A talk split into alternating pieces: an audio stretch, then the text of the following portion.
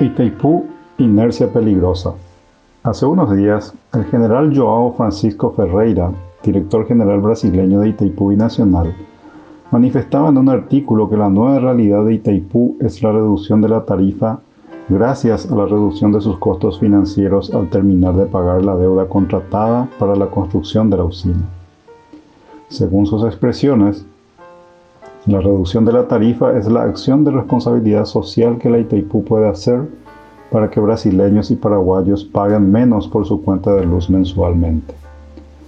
Por su rol en la Itaipú, es un mensaje del gobierno del Brasil en instancias previas a la negociación para la revisión del anexo C del tratado que contempla las bases para la fijación de la tarifa que Itaipú cobra por la energía que genera y vende a las empresas brasileñas y a la ANDE para su distribución a los consumidores. Desde nuestro punto de vista, al terminar de pagarse la deuda, la Itaipú ahorrará alrededor de 2 mil millones de dólares anualmente. En las condiciones actuales de los mercados energéticos brasileño y paraguayo, esto constituye una renta energética potencial que como propietarios condóminos del 50% cada uno, los estados de Paraguay y Brasil deben encontrar el mecanismo más adecuado para distribuirla. Si se aplica el criterio del director general brasileño de Itaipú, se beneficiará desmesuradamente al Brasil porque la distribución se realizaría en proporción al consumo de la energía. Como el Brasil consume el 85% de la energía de Itaipú, capturaría el 85% de los 2 mil millones de dólares de renta energética potencial y Paraguay solo se quedaría con el 15%. Esto es claramente inequitativo, considerando que ambos países son propietarios en partes iguales. Es necesario encontrar un mecanismo diferente cuyo análisis, diseño, negociación y acuerdo pueden llevar un tiempo prolongado.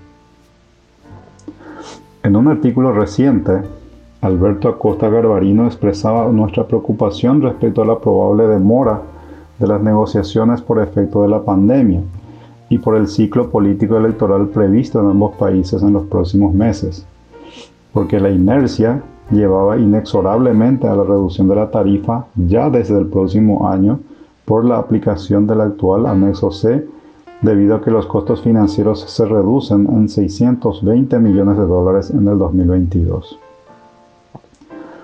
Además, propuso un acuerdo puente por tres años, 2022-2024, entre ambos gobiernos para mantener la tarifa en el marco del actual anexo C, ampliando el Fondo de Inversión Social y en Infraestructura de Itaipú, su distribución en partes iguales y que el gobierno de cada país decida su utilización según sus prioridades.